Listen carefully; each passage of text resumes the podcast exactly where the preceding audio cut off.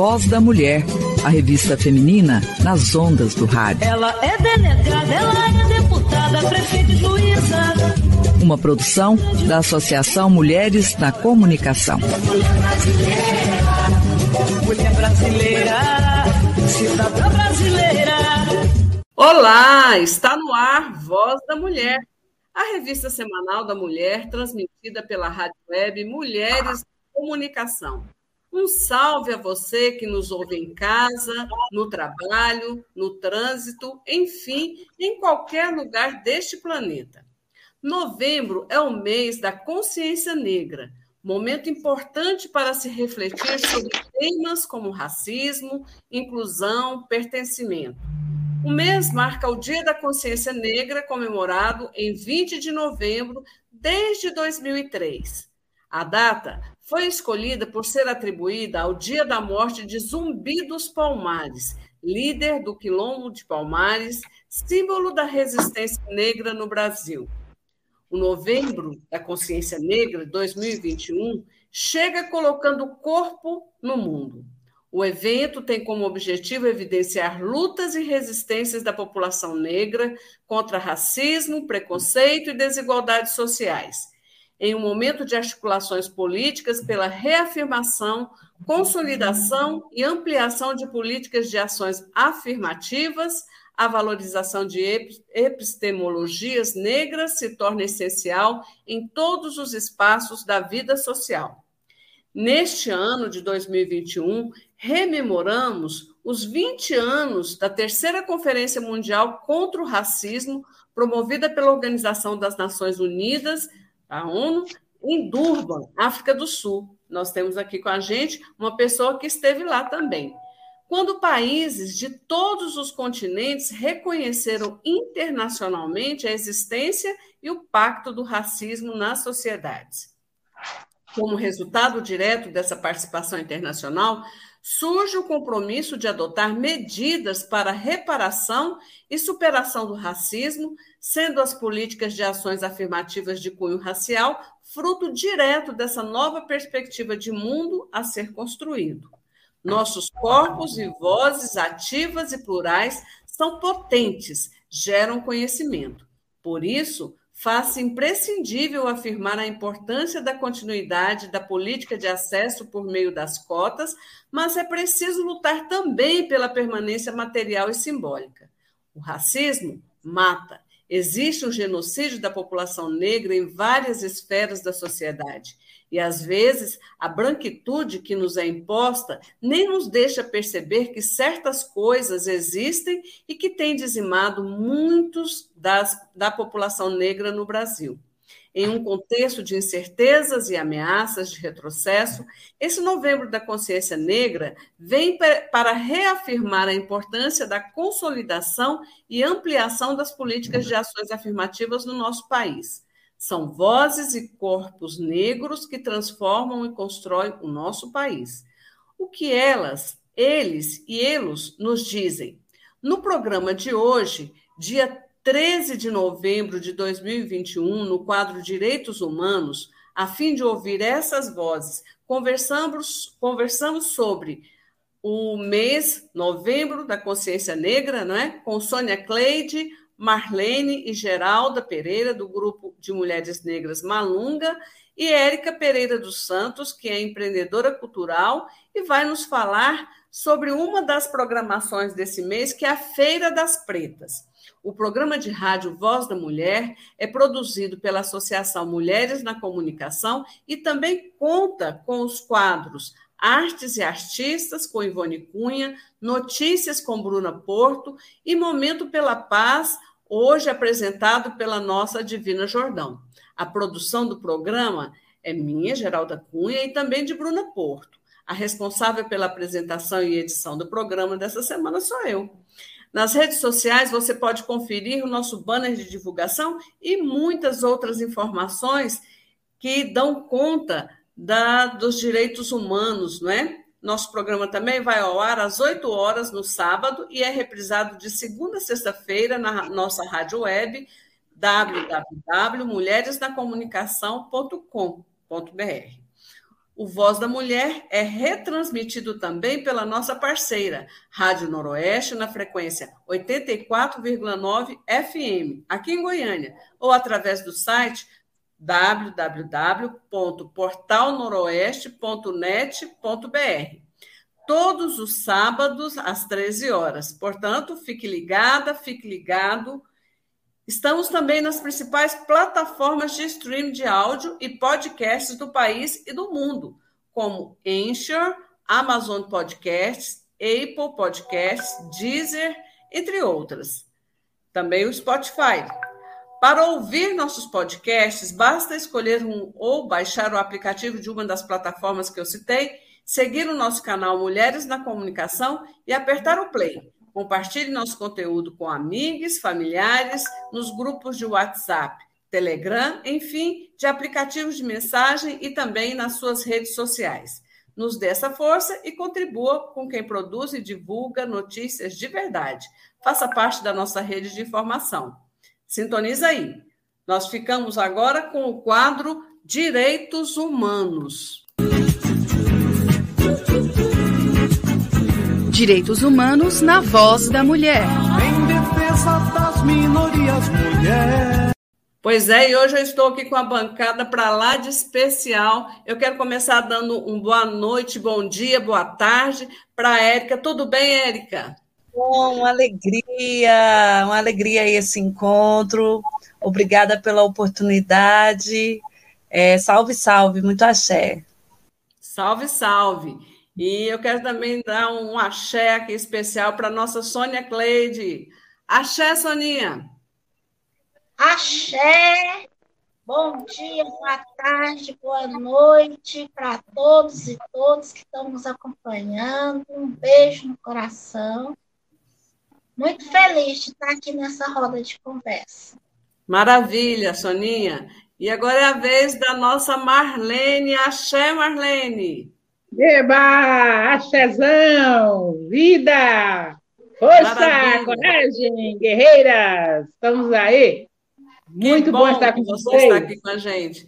E para finalizar essa roda de conversa, é, quero chamar Geralda Pereira. Axé, Geralda. Xará. Axé, Xará, boa noite, bom dia, boa tarde, salve, salve para mulheres do nosso país.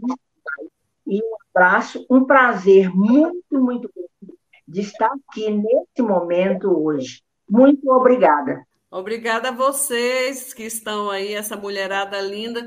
Eu quero, então, é, dar um axé especial também para a Bruna Porto, que divide essa bancada aqui comigo.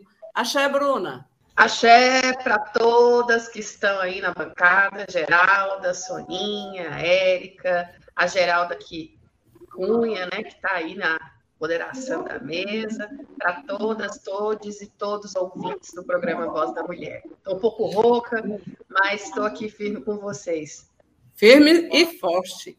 Então, pessoal, mulherada, é sabido que a história do Brasil republicano é baseada em camuflar toda a violência de um passado colonial escravocrata.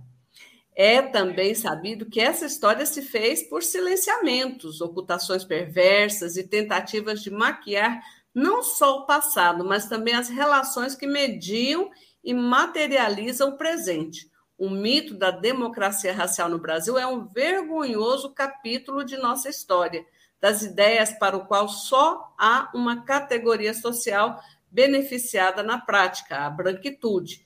Esse mito foi desmascarado desde a década de 70 pela intelectualidade negra, né, o movimento negro MN1, do qual emergem grandiosos expoentes do pensamento crítico brasileiro, como a historiadora Beatriz Nascimento e a antropóloga Lélia Gonzalez. E nós iniciamos, então, perguntando como foi o início da militância de vocês, do entendimento de vocês enquanto mulheres negras, a força, a coragem para sair da máscara imposta do silêncio e impactar o mundo. E eu diria mais, quando foi que vocês tomaram consciência da negritude de vocês? Eu começo chamando aqui Marlene para contar é, em poucos minutos, em pouco é, essa história, né? Quando é que você se deu conta dessa sua negritude, Marlene? eu me dei conta dessa negritude minha, que faz uma diferença, né? Quando eu tinha 13 anos, que eu cismei que queria ser freira, e minha mãe levou na casa das freiras para mim para conversar que eu queria ser freira. Ela dizia que eu não podia ser freira porque um, pela minha cor, só se eu fosse freira da, da serviçal. Mas eu queria estudar, então não dava não. Okay. Aí eu falei assim, mas então eu vou estudar, então eu vou estudar para ser. Então, então tá, então você vai para casa e estuda. Eu estava com 13 anos e só tinha o, o terceiro ano primário ainda porque eu sou filha primeiro de dez filhos, e cada vez que meu pai tinha que mudar de fazenda, eu tinha que sair da escola. E a mudança de, de, um, de, um, de um agregado de fazenda, de um lavrador, se dá em outubro, né? Geralmente em outubro. Então, nessa data, a gente que mudar, então não concluí o ano. Sem contar que eu sou a primeira de dez filhos, cada vez que nasce um irmãozinho tinha sair da escola também, né? Então, eu fui nessa, interrompendo os meus estudos, sem poder conseguir. Então, aí eu falei assim: tudo bem, então eu vou estudar. Eu ingressei na escola e fiz tudo, e vim para a cidade, trabalhar nas casas de famílias e estudar. E assim eu fui, fui percebendo que eu precisava entrar nessa, nesse novo mundo, né? Por causa da minha cor. Então eu fui, eu, eu fui fazendo tudo. E lembrando que para a gente conseguir, a menina negra, para conseguir se sobressair, ela tem que ser a, a melhor da sala, tem que tirar notas boas, tem que ser das melhores, né? Então eu realmente fiz jus a isso e tentei ser a melhor, porque assim eu poderia estudar. E depois eu fui, é, continuei dentro da congregação e comecei a participar de movimentos, movimento de negro, mas dentro da congregação, com muitas limitações, né? E dez anos depois, lá nessa congregação, vou contar a história que é longa demais, então, dez anos lá nessa congregação, eu percebi que o meu chamado era fora da congregação. Eu poderia ser mais, eu poderia ser mais eu, como leiga. Então, eu deixei a congregação e continuei os meus trabalhos na pastoral da criança, na pastoral da juventude, na pastoral do negro, entendeu? E, e assim eu é, na, na é, uma história, é uma história longa, mas a gente vai percebendo, à medida que você vai contando, que também você vai tomando consciência das dificuldades e dos desafios que você teve que enfrentar para poder estudar, para poder ter o seu espaço, né? Muito é, grande, muito grande na sociedade. Eu quero ouvir agora a Érica Pereira sobre essa, essa é, negritude, né? Porque a gente, uhum. a gente até mesmo para se descobrir negro e negras, a, a gente precisou tomar consciência de uma série de outras coisas, porque nos foi Sim. ensinado, né? Inclusive que a gente era moreninho, era pardo, uhum. mas negro mesmo, a gente só foi tomando essa consciência ao longo do tempo e da militância. Como é que foi com você, Érica? Sim, fundamental isso que você coloca, Geralda, porque é um processo, né? Então, vivi processo na minha infância, na adolescência, mas eu acho que o grande divisor de águas foi a universidade.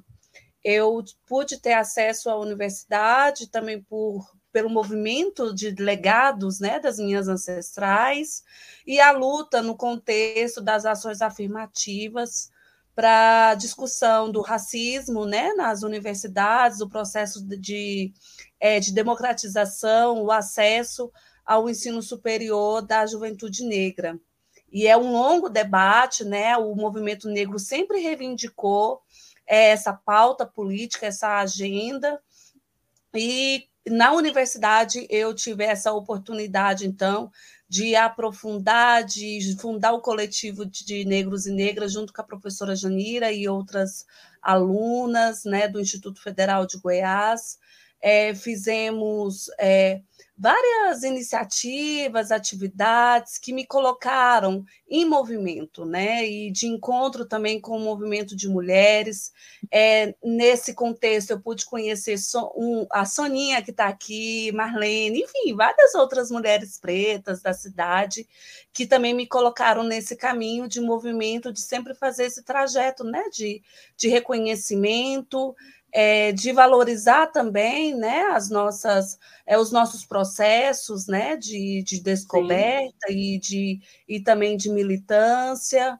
É, enfim, é um pouco aí do meu início, né, como é, mulher que mulher preta que está em movimento e na universidade também eu pude fazer uma, é, uma aproximação do meu pertencimento religioso, eu sou mulher de axé, quero aqui pedir a benção às minhas mais velhas, uh, e, e, e aí eu pude também é, fazer os meus processos iniciáticos e fazer essa aproximação também com é, a minha ancestralidade, né, com o território Ilê Axé Juodé, que também é de resistência, de luta, de movimento para luta antirracista, né, para o enfrentamento ao Sim. racismo religioso. Enfim, esse é, esse é um pouco né, da, dos é, processos. É, depois a gente volta para entender melhor e conhecer mais a sua história. E agora eu quero ouvir Soninha. Sônia, como é que você se despertou para essa história de lutar pelos direitos das mulheres, do povo negro? Uai, achei. A verdade, eu eu nasci dentro de uma família que já tinha esse despertar, né? Mas quando a gente veio de Jataí para cá, que eu sou jataiense, quando eu vim de Jataí, que meu pai ingressou e que veio a campanha da fraternidade e que começou toda a questão da pastoral e que eu acompanhava os agentes pastoral, e eu me despertei que a gente precisava ter um grupo específico de mulheres negras, que ali mais não dava mais. Mas a questão minha de negritude, desde Jataí, eu lembro que tinha um padre lá, que é o Frei Chico, que levava livro para o meu pai e tudo. Então, meu pai sempre falava, vocês é preto, né? Então, eu não sei onde que ele arrumou isso, mas ele tinha essa consciência viva e sempre falavam para gente, e isso veio. E quando eu ingressei dentro de movimento, dentro da igreja católica, meu pai sempre trabalhava com os, com os jovens da igreja, né? E encontros de casais. E a minha despertação para mulher negra mesmo veio quando a gente nos juntamos dentro do agente pastoral e falamos, vamos montar um grupo de mulheres negras para a gente discutir e mulheres negras feministas. Então, esse foi um marcante para mim. Maravilha. E aí a gente conclui essa primeira pergunta com a participação da nossa xará, Geralda Pereira. Quero ouvir a Geralda agora. É você. Então, é, como todas nós, é, tem uma história eu sabia que eu era preta. Pai, mãe, avó, bisavó, é, tios, tudo preto, pele preta, cabelo crespo, então eu sabia que eu era preta. Eu só não tinha noção que ser preto neste mundo e neste país seria muito difícil. Quando eu me despertei que a preta não tinha um lugar, eu fiquei muito triste. Realmente, eu me sentia não ter um lugar ao sol, à terra, porque eu era preta. Mas eu não desisti. Por que eu não desisti? Meu pai, um homem maravilhoso, minha mãe preta, cuidou de dez filhos sozinhos, é, trabalhos braçais nas roças, nunca tivemos espaço terra nossa, é, sempre fomos agregados. Eu, Geralda, com oito anos, fui ser dama de companhia das crianças de um fazendeiro. Aí eu me senti, não, trabalhando, sem ter um salário, mas eu pensei, por que, eu sou dama de outras crianças? Estava ali para brincar com os filhos do patrão. E o pai e a mãe já eram funcionários. E aí, na medida que eu fui crescendo, eu fui me despertando, que isso eu tinha oito anos. E fui pensando, gente, eu, eu sou preta, e parece que não tem um lugar para mim meu pai é preto, minha mãe é preta, meu irmão é preto. Por que, que eu estou fora do espaço? É, quando eu vejo as pessoas dizer que estudou, eu fico feliz e eu triste. Eu não pude conseguir estudar muito. Porque trabalhava muito. Tinha que comer, ajudar a família, tinha que morar. Então, para isso, eu não poderia até estudar. Não podia ter ido para a faculdade cedo comecei a trabalhar cedo. Mas isso não me impediu. Eu consegui, hoje eu posso falar que eu venci todas essas barreiras, muito só, mas sim, venci, uma vida maravilhosa, uma família linda, linda. E aí, nesse caminhar, encontrei é, em Goiânia, eu estou vindo do interior também, né? O Rio, eu muito com a minha família. Em Goiânia, eu me encontrei uma mulher preta, junto com os APNs, que são a Pastoral do Negro. Eu sou católica praticante, hoje, com a pandemia, não mais, mas sou católica, junto com todas as companheiras. E a igreja deu uma abertura até um certo tempo. Hoje eu sinto complicado, não sei porquê, já mais. Hoje eu sou grupo de mulheres negra malunga, é, dentro da igreja, dentro da pastoral e dentro dos movimentos negros, é, não tinha um espaço para as mulheres negras. Eu me senti assim. Daí nasceu de mulheres negras malunga, uma necessidade de trabalhar a mulher negra em todo sentido. A questão racial, a saúde da mulher negra, a mente da mulher negra. E aí o Malunga nasceu, é, caminhamos, já tá chegando aos 28, quase 30 anos de caminhada. Hoje estamos revendo esses nossos trabalhos, é, as, as cheganças do grupo, continuamos na luta. 2021 é um mundo complicado. Uma longa está dentro do mundo, uma longa está do país, que é o Brasil, e nós aqui em Goiás. É uma história muito bonita, não é? De muito, muita superação, não é, gente? Nosso programa hoje, ele tem várias incumbências.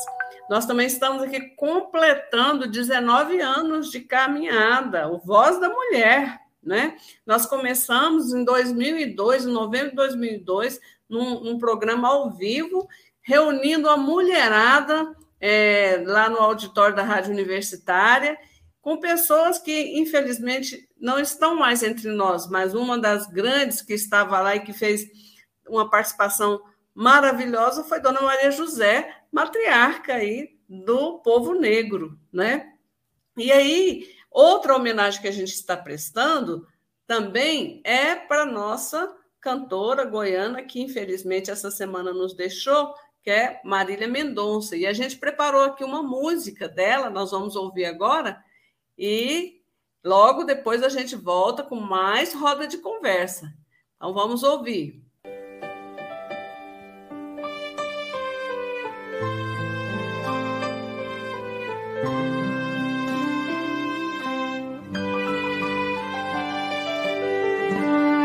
Seis horas da manhã, vi despertar o sol.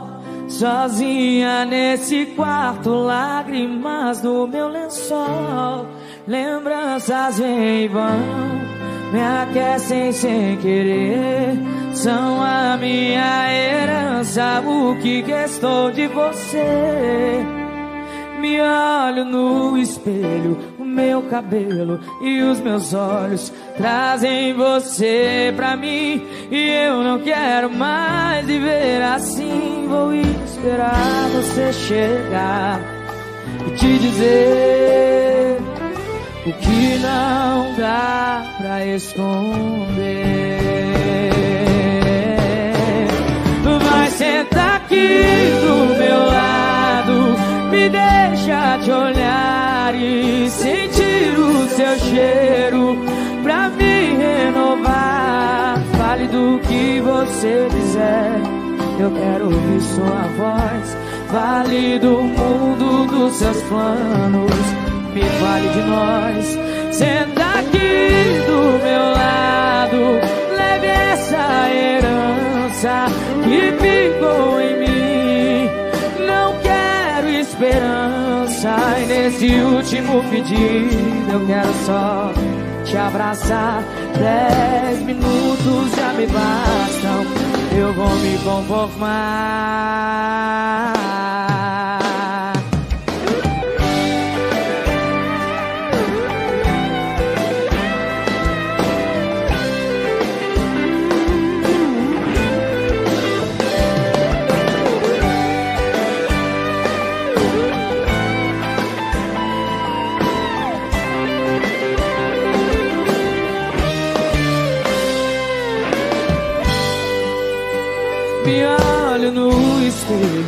Meu cabelo e os meus olhos trazem você pra mim.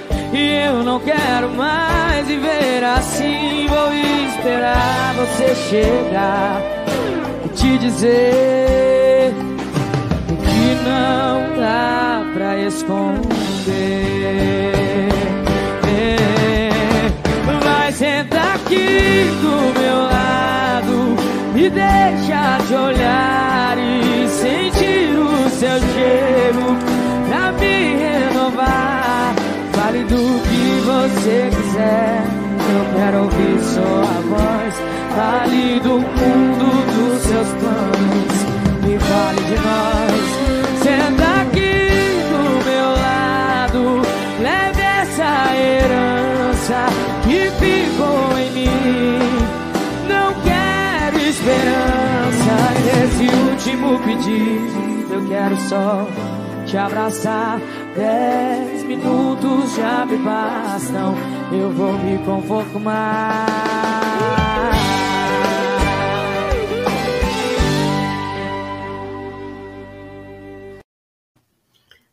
Pois é, e essa foi Marília Mendonça e a música Minha Esperança. É a nossa homenagem a essa goiana, essa mulher que revolucionou também a música sertaneja com temas é, bem, é, de uma forma bem valente, bem forte, contrapondo o machismo, né?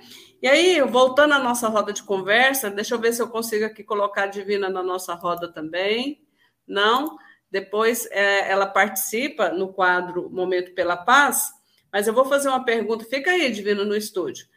Ah, gente, a filósofa brasileira Djamila Ribeiro tem um livro intitulado Quem tem medo do feminismo negro, que fala da importância da interseccionalidade na luta feminista para que ela fosse de fato mais inclusiva. Por causa do racismo estrutural ser também alojado no cotidiano, feminismo negro nos coloca de frente às nossas contradições e nos atribui o poder de sermos agentes de transformação no aqui e agora.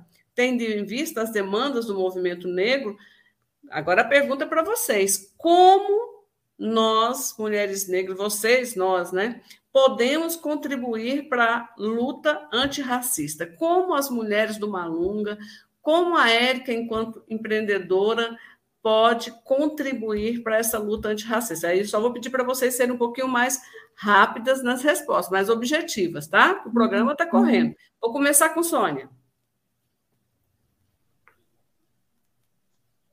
Cheio, porque a gente pode contribuir né, nessa questão mesmo de fazer as rodas de conversa, né, o diálogo, né, porque a gente precisa ter esse diálogo sem o diálogo, a gente não vai poder vencer essa questão do racismo, né? Do racismo, da homofobia, da intolerância religiosa, que é algo que permeia nós, mulheres negras.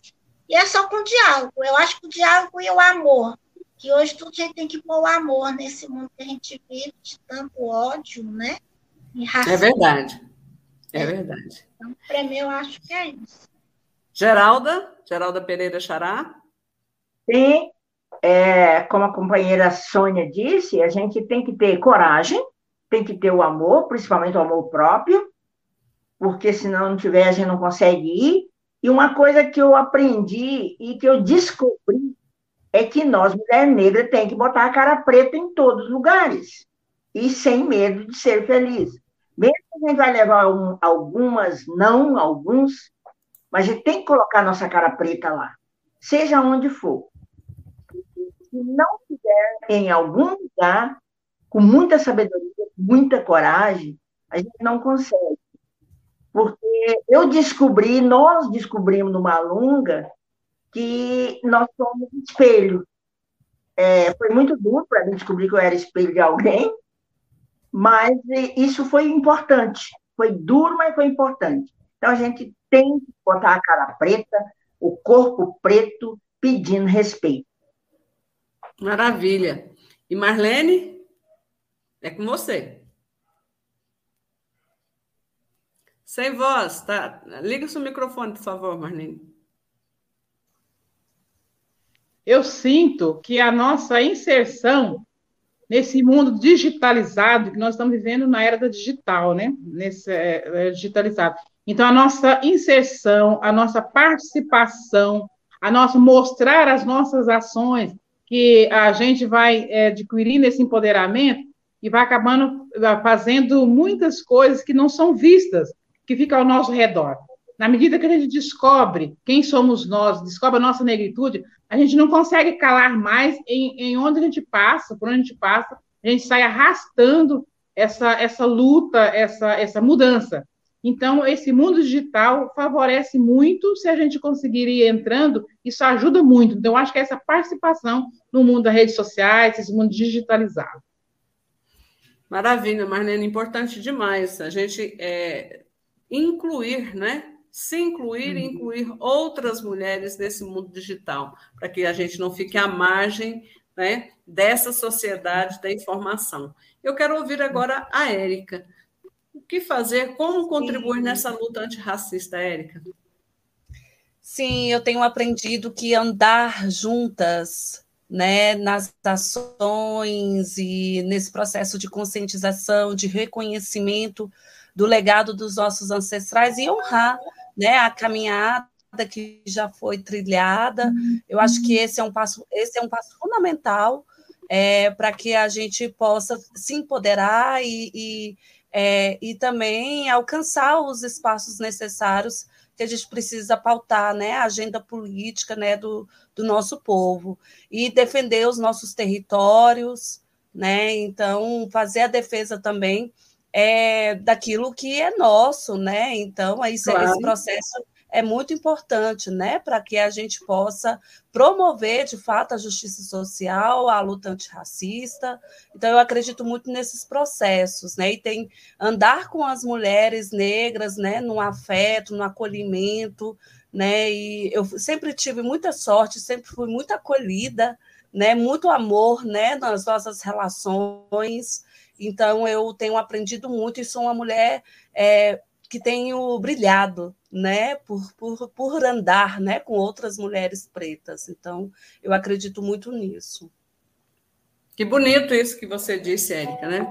É, e, e, a gente sente que vocês estão empoderadas, né? É, nesse movimento, nessa onda de se sentir é, pertencente a um grupo, a um movimento, e se sentir bem, se sentir sujeito, protagonista da história. Uhum. Nós vamos dar mais uma paradinha no nosso programa. Geralmente, esse quadro ele vem sempre no final do programa. Hoje a gente inverteu, a gente colocou ele no meio do programa, que é o quadro Momento pela Paz, que hoje vai ser feito pela nossa companheira Divina Jordão. Vamos lá com a nossa vinheta.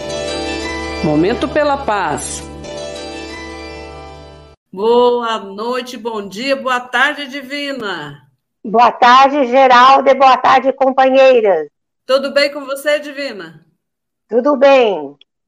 Você sabe que a gente fala para todo mundo é à tarde, de manhã, à noite, qualquer horário. Ah, Esse sim. programa, ele tem e ele está em todos os tempos e, e, e horários. Mas o que, que você preparou para a gente hoje? Então, é uma grande alegria fazer a memória do programa Voz da Mulher com 19 anos.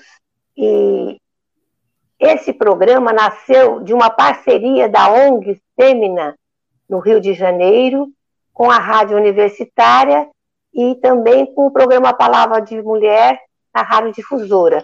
E nós nos juntamos com a rede de mulheres no rádio no ano 2000 mas no ano uh, 2002 consolidou-se, não, nasceu o programa Voz da Mulher no dia 25 de uh, novembro. Novembro. Por isso, novembro. Por isso que nós estamos comemorando 19 anos de existência.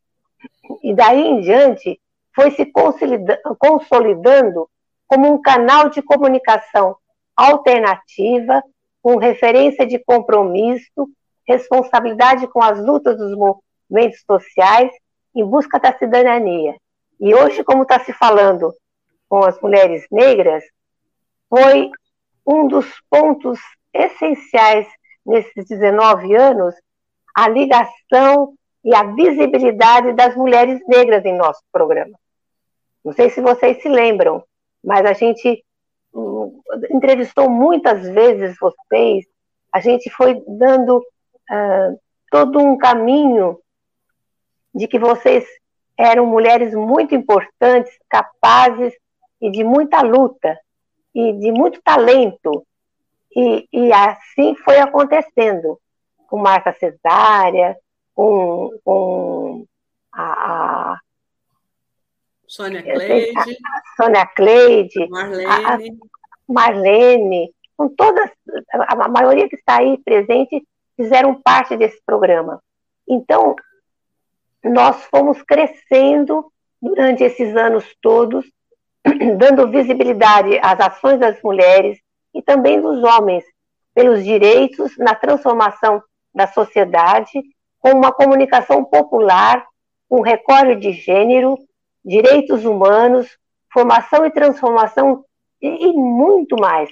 Nós percorremos praticamente o Brasil quase todo, com muitos fóruns, com muitos encontros, com mulheres do rádio, é, Rio de Janeiro, Salvador, é, enfim, foram assim momentos importantes de uma ligação com um grupo de mulheres a nível de Brasil, mas trazendo para o nosso programa de rádio aqui em Goiânia a, o Voz da Mulher de uma forma assim bem forte.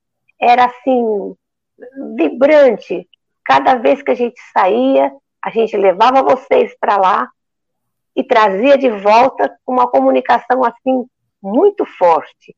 Então, essa memória que nós estamos fazendo é para, assim, agradecermos todos os grupos, a todas as pessoas que participaram durante esses anos todos de uma comunicação, assim, popular, mas com muita transformação, com muito, muita responsabilidade. E também é, nós ficamos até 2017, não, 2019, na rádio universitária. E esses dois anos, 20 e 21, na rádio web. Então, nós já, nós já estamos com uma outra experiência que está dando certo, e, e essa gravação hoje já é na rádio, rádio web. Então, é, nós queremos, assim, é, acentuar que o Momento pela Paz ele é, faz com que a gente hum, cresça na cidadania e também leve a, a, essa transformação para as pessoas. E o programa Voz da Mulher, todos esses anos, fez com que uh, essa, essa, esse momento pela paz fosse transformador, fosse assim, é, ajudando as pessoas a se transformarem com coisas pequenas, com o diálogo, com o respeito, tratando bem as pessoas, procurando transformar a própria família, transformar no trabalho, transformar em, em, em, tu, em tudo onde as pessoas é, estão é, participando, nas ONGs, na, as mulheres negras, as mulheres indígenas, é, todos os grupos, né? Então é um pouco Sim. isso que a gente está fazendo essa memória. Sim, e a gente que quer agradecer, agradecer muito a, a, a esse programa Voz da Mulher e a todas as pessoas. E por isso, então, um grande abraço a todas vocês e a todo o público que nos ouve e assiste.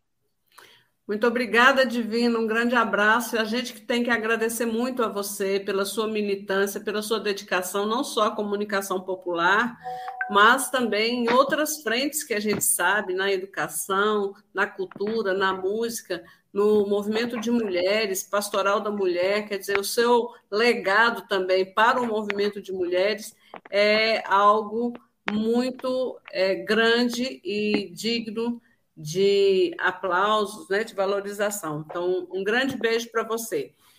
E nós Obrigada. continuamos na nossa roda, e nós vamos, antes de voltar para a roda de conversa com as mulheres negras, de é, Érica, Sônia, Geralda, Marlene, Nós vamos agora com o quadro Artes e Artistas. Você tem sede de quê? Você tem fome de quê? Artes e artistas na voz da mulher. A gente não quer só comida.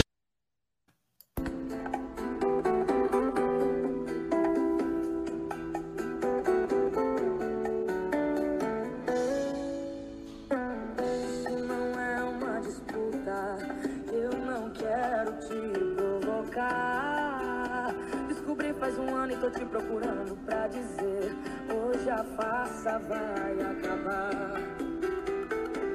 Olá, amigos e amigas do programa Voz da Mulher. Eu, Ivone Cunha, estou com vocês no quadro Artes e Artistas. E hoje, no nosso quadro, em um programa que se propõe dar voz às mulheres e empoderá-las, não poderia deixar de homenagear aquela que deu voz e empoderamento a milhares de mulheres, Marília Mendonça. Essa jovem mulher, artista, goiana, que faleceu no dia 5 de novembro, vítima de um acidente de avião. Não sou seguidora nem acompanhei a carreira de Marília Mendonça. A primeira vez que ouvi uma música de Marília Mendonça estava em férias na Europa em 2019 e ouvi minha sobrinha, tão jovem quanto ela, cantarolando uma música dela. Então, despertei minha atenção para esse subgênero da música sertaneja, o feminejo, que enfatiza as mulheres, seja pelas temáticas femininas ou pela atuação de cantoras e compositoras, e do qual Marília foi sua grande maior representante. Conhecida como Rainha da Sofrência, Marília, nascida em Cristianópolis e criada em Goiânia, iniciou precocemente sua carreira aos 12 anos, compondo músicas, escrevendo para vários cantores sertanejos, como Minha Herança, que foi gravada por João Neto e Frederico, Muito Gelo e Pouco Whisky, gravada por Wesley Safadão, Cuida Bem Dela, gravada por Henrique e Juliano, e vários outros. Ela se lançou como cantora em 2014, com seu primeiro EP homônimo. Em junho de 2015, lançou Impasse, primeiro single da cantora. Em março de 2016, lançou seu primeiro álbum intitulado Marília Mendonça ao vivo, que contou como singles as músicas Sentimento Louco e Infiel, que se tornou a segunda canção mais executada nas rádios do Brasil naquele ano fazendo-a ganhar reconhecimento nacional. Em outubro, lançou um EP acústico Agora que São Elas. Nos anos seguintes, Marília lançou várias músicas com participação de Henrique Juliano, Bruno e Marrone e outros. Em julho de 2017, ela conquistou o posto de artista mais ouvida no YouTube, ficando em 13º lugar no ranking mundial. Em fevereiro de 2019, lançou seu primeiro volume do terceiro DVD, intitulado Todos os Cantos, que tem como singles Silmeira, Bem Pior que Eu, Todo Mundo Vai Sofrer e Supera. Em março, foi divulgado pelo serviço de streaming Spotify que a cantora ocupa o primeiro lugar no topo das mulheres mais ouvidas do Brasil na plataforma. Marília deixou o filhinho Léo, de um ano e nove meses, fruto do seu relacionamento com o também músico Murilo Ruff e os milhares de fãs inconsoláveis com tamanha tragédia. Entristeço e lamento pela vida desta jovem mulher e pela carreira promissora, talentosa desta artista, ceifada tão precocemente. Deixo o meu respeito e a minha admiração. Viva Marília Mendonça. O Artes e Artistas fica por aqui e a gente retorna no próximo programa. Um grande abraço a todos e todas. Quero agradecer a participação da Ivone Cunha no nosso quadro Artes e Artistas, tão bem feito, né? trazendo a história dessa jovem cantora, compositora, mulher, goiana, é, que se consolidou num estilo é, que sempre foi majoritariamente masculino, machista, e ela traz uma outra linguagem, hoje sendo comparada às maiores compositores, é, está entre as divas brasileiras, né? É, sendo comparada a, por exemplo, Dolores Duran, Maria Bethânia, tal a importância dela nesse cenário atual. Mas trazendo aqui, voltando para a nossa conversa, para a nossa roda de conversa, é, eu quero lançar outra pergunta para vocês, meninas. Érica, Sônia, Geralda, Marlene. Com o reconhecimento da negritude, a valorização da ancestralidade tem permitido à comunidade negra vivenciar sua religiosidade a partir de seus corpos e experiência de vida, impedindo que o racismo se naturalize na espiritualidade, as mulheres negras, em especial, têm atuado juntamente, mostrando a potência de suas redes de afeto e luta, que têm exercido papel fundamental no combate ao racismo no meio religioso. Então, assim, no início do programa, nós já ouvimos vocês falando, né? Duas aqui professaram a, o axé como é, religião, depois vocês explicam melhor isso, Geralda Pereira, de formação católica, Marlene, de, de formação católica. Como vocês é, trabalham essa religiosidade e de forma a, como bem a pergunta traz, a Bruna é, construiu essa pergunta, né? De forma a não naturalizar o preconceito que sempre houve em relação às religiões de matriz africana. Érica, é com você muito importante trazer esse diálogo, né? Porque sabemos que vivemos numa sociedade racista e no qual coloca toda a cultura negra como é, coisa do demônio, né? Coisa do mal, né? Sobretudo quando a gente fala da, da questão das religiosidades de matriz africana. Né? O, no cristianismo, a gente tem muita dificuldade ainda de fazer esse reconhecimento de uma teologia negra, né, de uma, uma no cristianismo negro, né, a Igreja Católica tem muita dificuldade, porque eu também fiz esse processo, né, dentro do cristianismo, mas depois fui me reconhecer é, no candomblé e no candomblé tem feito esse processo também de enfrentamento ao racismo religioso e a gente sabe que sobretudo nós trabalhadoras se a gente chegar no ambiente de trabalho e trazer a nossa identidade é, de matriz africana, vamos ser duramente hostilizadas, é, sofrer processos de discriminação. E estou dando um exemplo, né, para a gente, é, porque poderia ficar aqui trazendo vários outros relatos, né, de, de discriminação, de violências, é, né, do, de, de cunho do, do, racismo religioso. Então, muito importante Sim. trazer esse debate e a gente dialogar so, né, da superação. Eu acho que a superação passa por uma conscientização da valorização da cultura afro-brasileira, das africanidades. Então, a gente precisa reconhecer né, o poder filosófico também dos povos africanos, para também a gente reconhecer que é possível a gente construir sociedades que não estejam baseadas na é, numa visão de mundo que é o roubar, destruir né, e violentar. Então, a gente precisa construir outros paradigmas de civilização, e isso passa também por perceber né, as religiosidades de matriz africana e reconhecer é, as suas visões né, de, de, de é, de, de, culturais, a sua importância também para a construção é, cultural desse país. Então, é, é amplificar, né?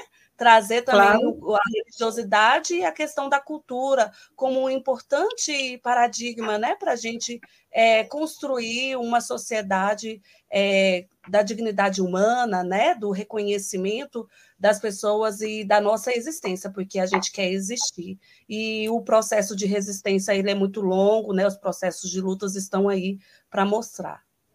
Maravilha, Érica. Eu quero ouvir agora a Marlene, que no início da sua história ela trouxe, inclusive, é, essa, esse, esse, esse início da vida religiosa dela com formação católica. Como é que você vê hoje a religiosidade, Marlene, na perspectiva do enfrentamento ao racismo, ao preconceito é, e até as perseguições das, das religiões de matriz africana. Certo. Olha, em uma das passagens bíblicas, conta que Jesus, em bodas de Caná, né, foi, um, foi o primeiro milagre dele, em bodas de Caná, ele foi dito assim, ó, para mãe, a mãe dele questionando o pessoal, ele, ele transformar é, a água em vinho para que a festa pudesse dar continuidade. O vinho acabou e precisava dar continuidade na festa e faltou vinho. E ela convocou Jesus a transformar esta água em vinho para que a vida continuasse naquele momento. E ela disse aos servidores, ele pediu para trazer água, ela disse aos servidores: faça o que ele pedir. Então, na minha vida religiosa, após ter vivenciado com a minha família é, a religiosidade popular de terço, de rezar o terço, de batizar em casa, de batizar na fogueira, tudo, tudo aquilo ali, as festas de folia, né? É, depois eu passei na congregação, que isso foi um pouco apagado. Eu vivi mais a missa, a Eucaristia, o sacramento, aquelas coisas tudo, oração, muito, três vezes, quatro vezes por dia, né? Um pouco, separou um pouco daquilo ali.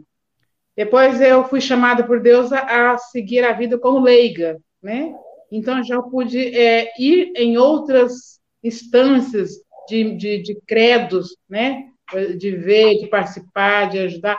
Então, para mim estar com as pessoas, para mim não, eu não posso definir um culto único para mim, porque eu estou onde Deus me pede, entendeu? Então, eu não sigo nenhuma Sim. religião determinada. Eu não sou de candomblé, não sou de umbanda, não sou exatamente da igreja católica, nem, nem é, evangélica. Eu sou, eu faço aquilo que Deus me pede na hora que Ele me pede. E agora eu acho que o desrespeito em relação às, religio às, às religiões de matriz africana está sendo muito grande, né, tem sido muito grande. Isso é uma falta de respeito que cabe a nós, lideranças, é combater isso com a nossa fala, onde nós estamos, com as nossas atitudes, combater qualquer tipo de preconceito religioso de matriz africana.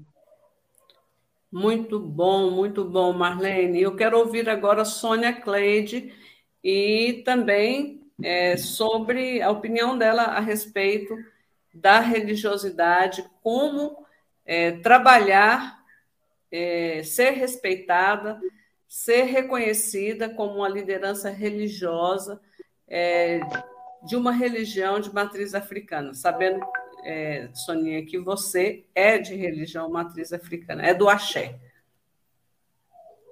É, eu faço parte do povos de comunidades tradicionais, né?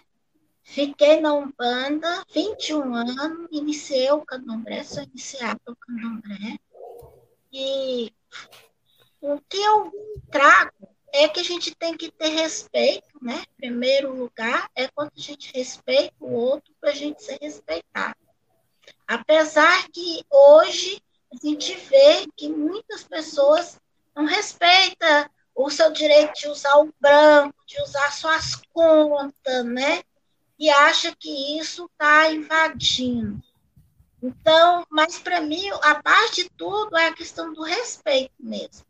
É, eu convivo com as meninas do Malunga praticamente 30 anos e a gente sempre nos respeitando. Esse tempo todo, todo mundo sabe que eu sou do axé, que eu sou um bandista, que eu virei candombrecista, né?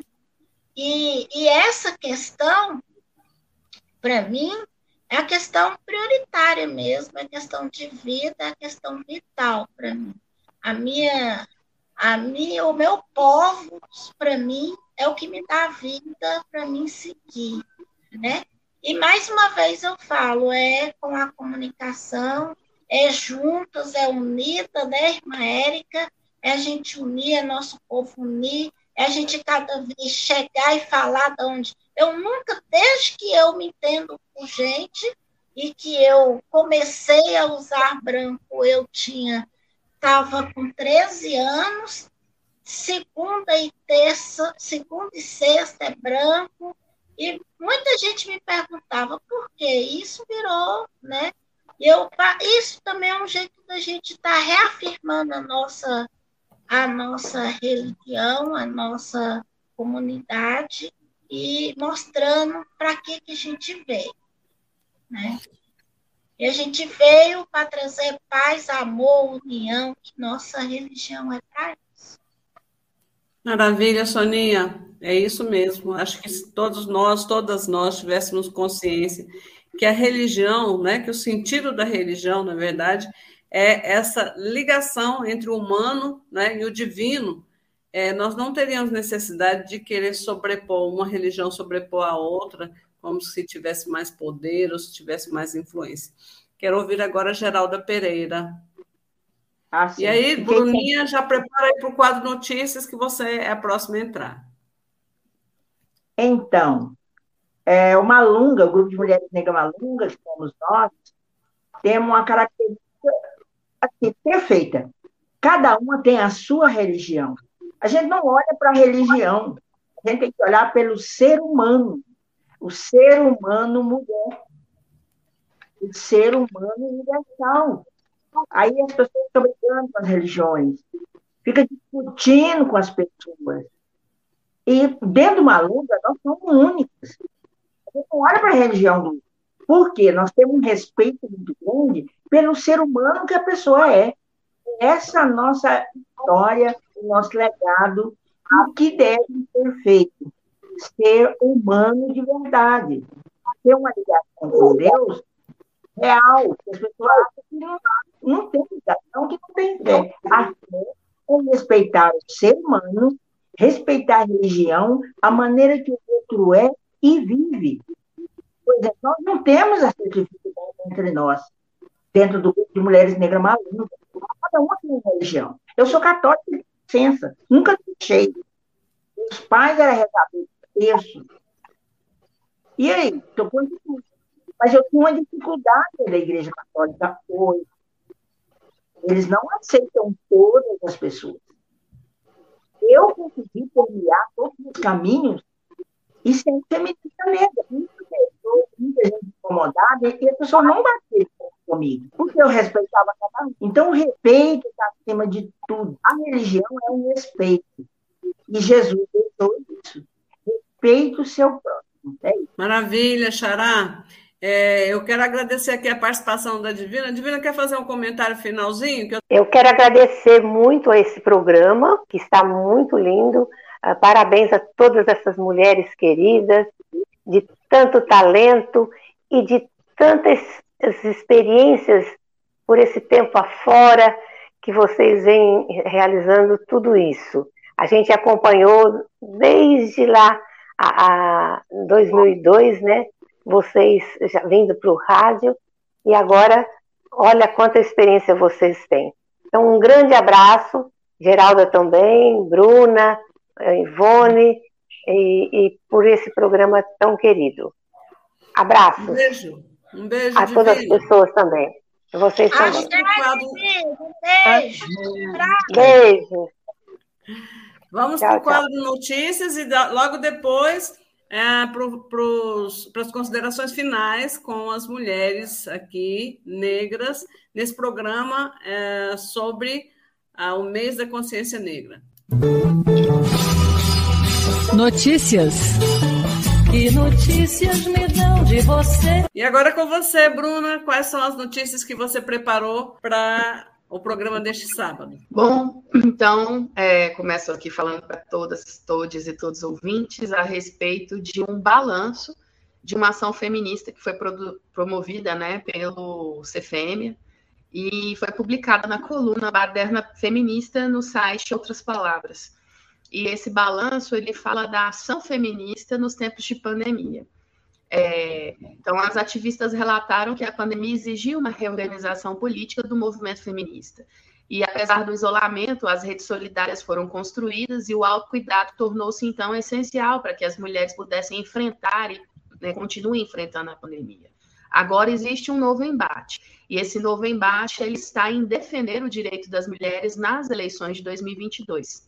Então, nesses últimos dois anos, nós estamos vivendo um momento de profunda tensão social, com aumento do desemprego, fome, pobreza, aprofundados pela pandemia com anuência do atual desgoverno.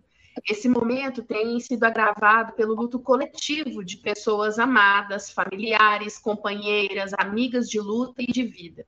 São mais de 600 mil vidas perdidas para a Covid-19 e para o negacionismo intencional do governo federal. Então, trata-se de um momento histórico sem igual, de aprofundamento de crises que tem escancarado aí as desigualdades e os abismos sociais que existem e que persistem no Brasil.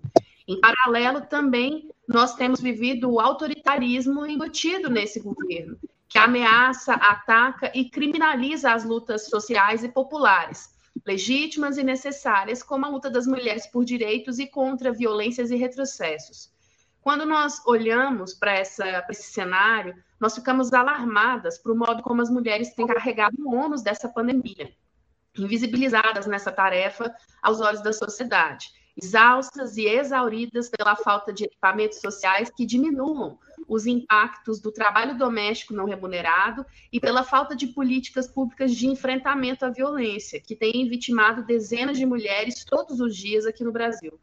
Esse cenário de atuação política dos movimentos sociais nos últimos anos, no qual a luta contra a ofensiva conservadora, autoritária, ultraliberal e os retrocessos nos direitos conquistados, ele se somou também à urgência do enfrentamento à pandemia e trouxe também o desafio de nós nos reinventarmos e reinventarmos a incidência política, respeitando o distanciamento social.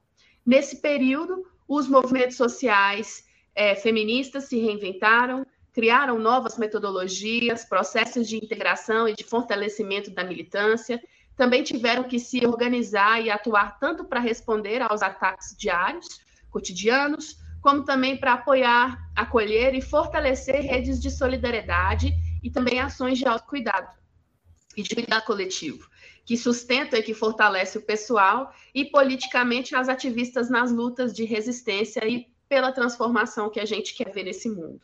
E, como eu já disse, a pandemia impactou nas condições de vida das mulheres militantes também, especialmente das mulheres de classes populares, as mulheres negras, que vivem em condições materiais muito difíceis, mas também afetou a todas nós em nossas condições subjetivas. A gente já vem num processo de perdas e de impactos profundos desde o golpe de 2016. E depois da eleição do atual presidente da República, foi um golpe muito duro para todas nós. A pandemia, com o processo de medo, luto, de aviltamento das condições de vida dramática, também impactou fortemente a militância feminista. Impactou também nas condições de fazer a própria militância. Na medida em que a gente também não teve mais como ir, é, por conta do distanciamento social, a gente teve que gerar novas formas de atuação. E como nós temos feito aqui no programa Voz da Mulher, que antes era feito em estúdio, a gente teve que remanejar para esse formato de lives, gravação, videoconferência, enfim. E metodologias para que a gente mantivesse esse vínculo interno, atuando sobre a conjuntura a partir da virtualidade, né? Tudo isso foi um desafio, foi uma grande aprendizagem que foi necessária e é também um grande esforço coletivo para que a gente sustente a cada uma de nós e também a nós mesmas.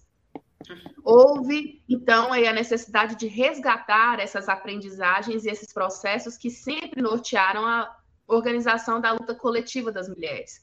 A escuta, as rodas de conversa, o acolhimento, redes solidárias, de suporte para mulheres que estão vivendo em situação de violência doméstica, com suas condições materiais de vida agravadas por falta de trabalho e de apoio é, assistencial.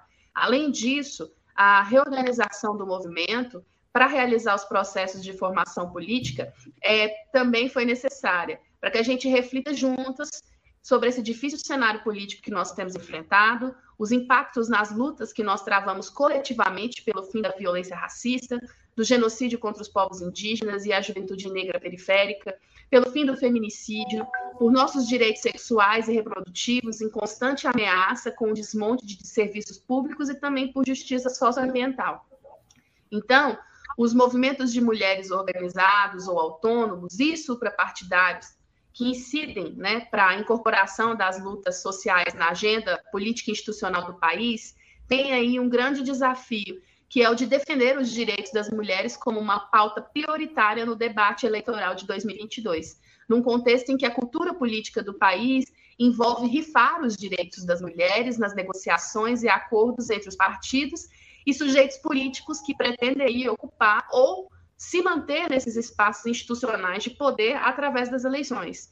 Então, se são candidatas, as mulheres padecem nesses cenários de disputa política machista e sexista, como nós temos visto a cada dia, cada vez mais atos de violência política contra mulheres eleitas e mulheres que também pleitearam as eleições no, no pleito anterior. Se são eleitoras, elas padecem na cena política com discursos fundamentalistas e também sexistas, mas, sobretudo, com as consequências da eleição de personagens fatídicos, como o atual presidente da República aqui do Brasil, o senhor Jair Messias Bolsonaro, que impõe uma agenda antidireitos, patriarcal, misógina e que atenta a todo momento contra a democracia. Então, nós temos que repensar as nossas estratégias, considerando tanto o percurso até essas eleições de 2022, e como nós, enquanto movimento feminista, autônomo e antissêmico, é, vamos atuar nesse contexto para que o cenário eleitoral não signifique um arrefecimento da nossa luta, sobretudo diante do que significa enfrentar a extrema-direita sem que essa agenda libertária das mulheres seja retirada de cena, como nós já vimos num passado bem recente. Então, esse é um grande desafio, que é manter a resistência, acumular forças como o movimento feminista e no conjunto dos movimentos feministas da esquerda para que a gente possa enfrentar os cenários que virão, que podem ser um pouco mais favoráveis ou ainda mais dramáticos para nós. Então, sejam quais forem esses cenários, a gente precisa de ter muita força acumulada e construir uma estratégia forte para poder enfrentar isso. Então, eu ressalto aqui a necessidade de denunciar a ação conservadora e fundamentalista na política e na sociedade brasileira, que tem nos imposto aí uma profunda regressão de direitos e um recrudescimento das injustiças, desigualdades e violências cotidianas sofridas por nós mulheres. E o grande desafio dessa conjuntura somos nós. Frente à força do sistema político vigente, atual e na nossa sociedade, e nós precisamos acreditar na nossa capacidade de construir, então, essas estratégias que dialoguem, que enfrentem essas raízes do crescimento desse fundamentalismo da extrema-direita. E a gente quer fazer isso no diálogo com as mulheres, nas lutas de resistência dos territórios, mas também nas lutas nacionais. Esse é um desafio que também pretende entender, captar e atuar sobre tudo aquilo que sustenta esse modelo vigente, que tem tanto que tem nos oprimido tanto. Esses valores que alavancam o fundamentalismo da sociedade. Incidir sobre isso é o nosso papel, a nossa função. Esse é o nosso grande desafio. De todos os movimentos sociais nesse momento, de todas as forças políticas que estão atuando para transformar esse mundo num espaço de justiça social para todos, né? Para todas, todos, todos. Então, é, eu quero finalizar o quadro de notícias dizendo que a força coletiva de nós mulheres é que é fundamental para resistir e seguir sobrevivendo, nos mantendo vivas e lutando para barrar esse governo genocida, feminicida, racista e toda a sua necropolítica que tem ceifado milhares de vidas aqui no nosso país. É, e temos que atuar juntas para derrubar esse governo. Então, faz muito tempo que nós assumimos né, esse compromisso enquanto militantes de transformar o mundo pelo feminismo, de trazer equidade para as nossas vidas. E é nesse momento de intensas lutas que nós, mulheres, vamos seguir resistindo. Então, esse é o meu recado no quadro de notícias desse, dessa semana e também é, dando início aí aos 21 dias de ativismo pelo fim da violência contra as mulheres, que inicia no dia Ciência Negra e vai até o dia 10 de dezembro, no dia da Declaração Universal dos Direitos Humanos. Então, falar de feminismo, falar de toda a luta que nós movimentamos para transformar nossa sociedade, é falar de direitos humanos, é falar de justiça social. E eu finalizo aqui o quadro de notícias, quero agradecer imensamente a vocês pela audiência, quero agradecer a todas que compuseram a mesa, pela, pelo diálogo brilhante, adorei ouvir essa roda de conversa, ouvir essas experiências. Isso nos enriquece, nos fortalece e nos faz ter coragem de resistir e de seguir lutando. Um grande abraço a todas, todos, todos e até o próximo programa. Muito obrigada, Bruna, pela sua participação e por essa importante reflexão a respeito do papel da mulher no enfrentamento à violência doméstica e a tantas outras violações de direitos humanos. E voltando aqui para a nossa roda de conversa, a gente já finalizando o nosso programa, eu quero, então, é, deixar os nossos microfones para as considerações finais. Eu quero começar com a Érica, que, como nós dissemos no início do programa, é empreendedora e está aqui também para divulgar um evento né, é, de empreendedorismo negro que vai acontecer nesses próximos dias. Eu vou tentar compartilhar aqui na tela a, o cartaz, Érica, mas é com você. Sim, sim, obrigada pela oportunidade. Vem, gente, para a Feira das Pretas, que vai acontecer no dia 20 e 21 no Shopping Bougainville. É um projeto idealizado pela Renata Caetano, uma artista, ativista, é, que reuniu 25 é, afroempreendedoras, né, indígenas também, que está nessa roda de, de comércio né, e de empoderamento. Então, é uma iniciativa para fortalecer o afroempreendedorismo e também para a gente é, avançar né, no que nós estamos reivindicando, que é a nossa emancipação econômica, é, política e social. Né? Então, muito importante é, a gente também valorizar né, as iniciativas, as ações promovidas pelas mulheres negras, e esse é um evento né, que é, traz essa pauta que a gente reivindica e tem o apoio né, da Secretaria de Direitos Humanos do município de Goiânia. E nesse final de semana, dia 13 e 14, é, nós vamos realizar a Feira das Pretas, mas em outro município, que é em, em Goianésia. Né? Então, em Goiânia vai ser no dia 20 e 21 de novembro, no Shopping Buganville, então no sábado, né, das 10 às 21 horas e no domingo das 14 às 20 horas. Espero todos vocês, né, todos e todas, é, toda, convido todo mundo para a gente estar junto para fortalecer, né? E a gente está falando de recuperação econômica nesse contexto tão difícil, né? Que a pandemia é, agravou, né? E toda a situação da desigualdade social, né? Das oportunidades. Então esse tem sido um projeto ali é, para a gente ganhar fôlego, né? E pensar na nossa recuperação econômica, avançar também em ações é, que se refletem na nossa emancipação é, econômica e política. Então, está todo mundo convidado. Obrigada, Érica. Então, está aí para vocês na tela. Feira das Pretas, 20 e 21 de novembro, sábado das 10 horas às 21 horas, domingo das 14 às 20 horas, no Shopping Bougainville, no terceiro andar. E estamos aqui de volta com as nossas entrevistadas do Grupo de Mulheres Negras Malunga, e eu deixo é, em aberto com vocês quem gostaria de falar pelo Grupo de Mulheres Negras Malungas sobre a programação, sobre o que, que o Grupo de Mulheres Negras Malungas está é, organizando para esse mês. Né? Eu sei que vocês já andaram fazendo algumas ações esse ano, é, acompanhando vocês pelas redes sociais, mas fiquem à vontade para falar a respeito desse trabalho de vocês. Então, eu vou começar e as meninas me ajudam aí.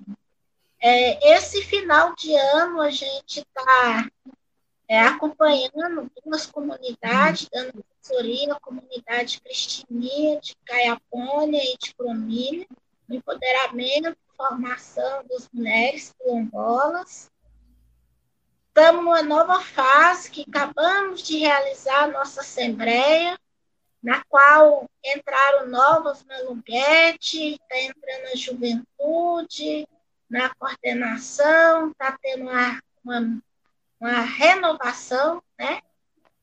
E vamos ter uma oficina, agora está prevista uma oficina de comunicação, e as mulheres da comunicação vai nos dar essa formação.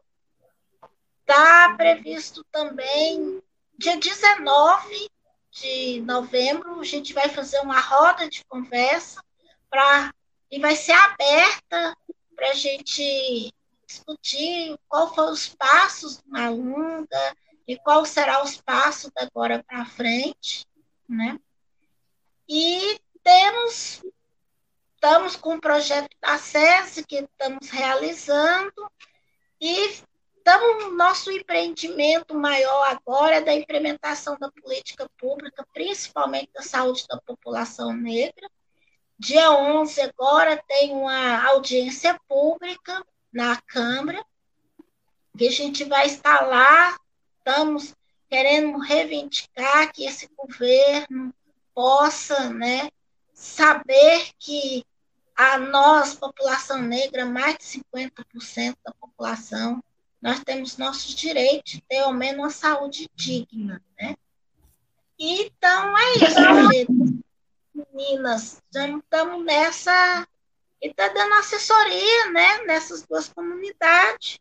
E, ao mesmo tempo, estamos nos, nos assessorando também e nos capacitando nesse novo modo, né? Que agora é o virtual, nós estamos parando também para estudar, para aprender, vamos ter oficina, vamos ter outras.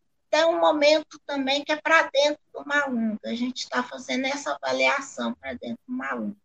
Não sei se eu falei tudo, meninas, vocês me ajudam aí.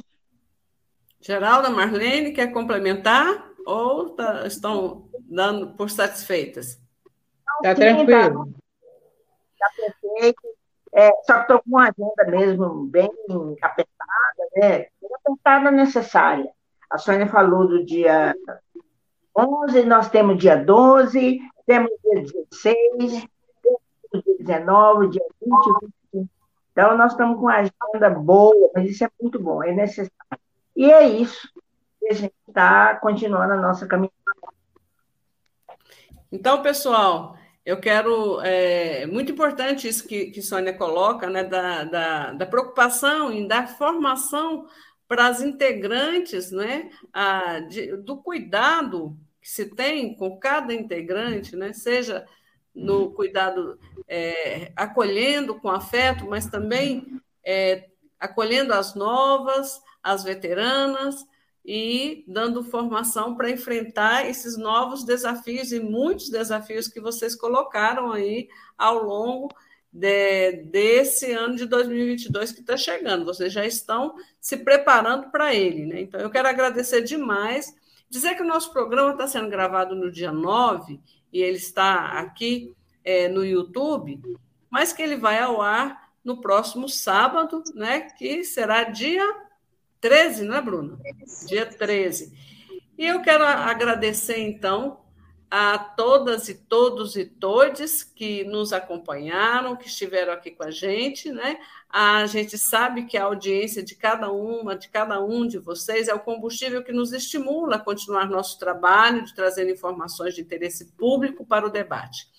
Compartilhe o nosso programa, deixe o seu recado no nosso site www.mulheresnacomunicação.com e nas nossas redes sociais, Facebook, Instagram, Twitter, no arroba Mulheres na Comunicação, onde você encontra muitas notícias de Goiânia, Goiás, aqui do nosso Brasil e do mundo todo.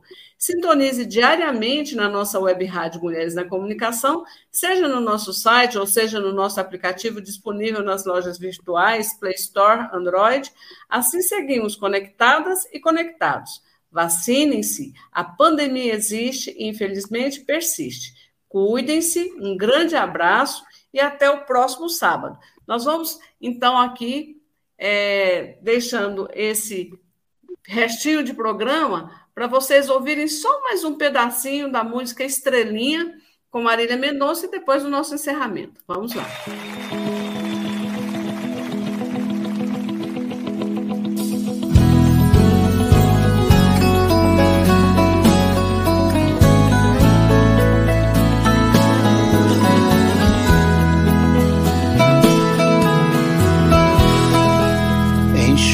Enxugue esse rosto e venha aqui fora como de costume. Vamos conversar pra te alegrar, tem até vagalumes. Tem dia que vai piorar, saudade vai apertar, até que cê tá indo bem. Faz falta aqui pra mim também. Lembra de quando eu ficava acordado até tarde esperando só pra ganhar um beijo de boa noite antes de dormir. Daqui não é diferente. Te beijo, mas você não sente. Quando bater a saudade, olha aqui pra cima. Sabe lá no céu aquela estrelinha que eu muitas vezes mostrei pra você. Hoje é minha morada, minha casinha, mesmo que de longe tão pequenininha, ela brilha mais toda vez que te vê.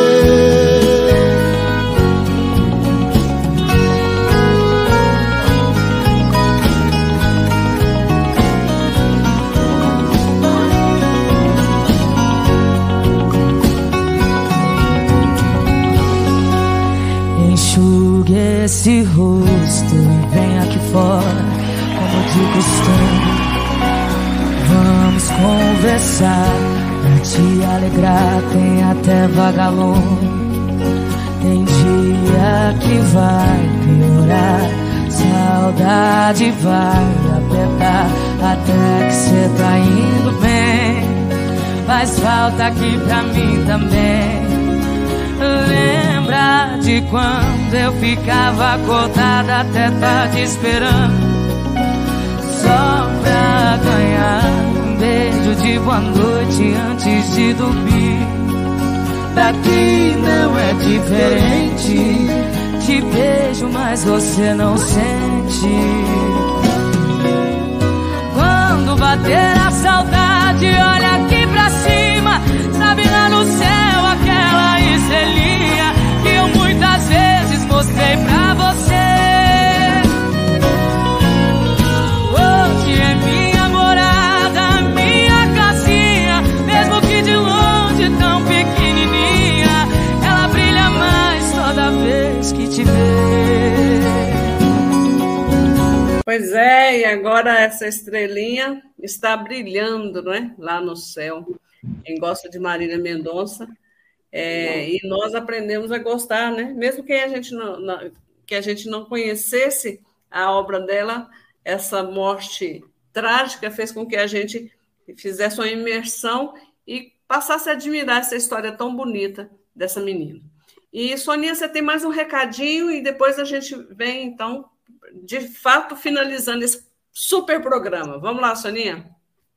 Eu, meu recado é o seguinte: eu quero pedir licença, a benção às mais velhas, às mais novas, e quero, neste momento, Geralda, Bruna, é, todas da rádio, é, enfocar mesmo que as Iabás né, possa dar muita sabedoria, muita saúde, equilíbrio, para que vocês possam continuar fazendo esse programa com tanta sabedoria, respeito. Agradecer, sou grata por várias e várias vezes que nós, Malunga, estivemos aqui no programa, né? E estamos aqui comemorando os 19 anos, e dizer da importância dessa união, do companheirismo, de caminhar juntas, né? Então, eu só queria dizer isso e dizer, eu falo em nome de todas as malucas, falo em nome, meu nome, em nome de Dona Erondina Ferreira da Silva, que hoje é nossa ancestral, em nome de Dona Maria José, em nome de Oraida, em nome de todas essas mulheres que por algum momento passaram pela rádio, que deram um recado, né? Então é isso. E um grande axé, e que vocês recebam toda a energia positiva. Muito obrigada por vocês existirem.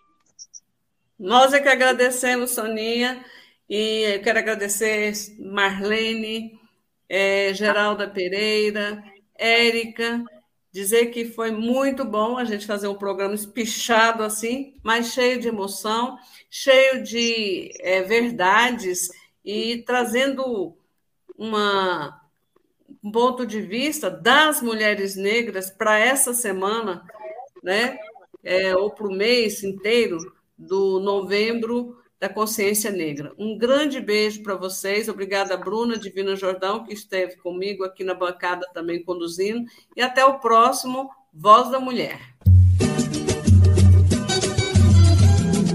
Mulheres na Comunicação. Apresentou Voz da Mulher, a revista feminina nas ondas do rádio. Ela é delegada, ela é deputada, prefeita e juíza. Uma produção da Associação Mulheres na Comunicação. Mulher brasileira.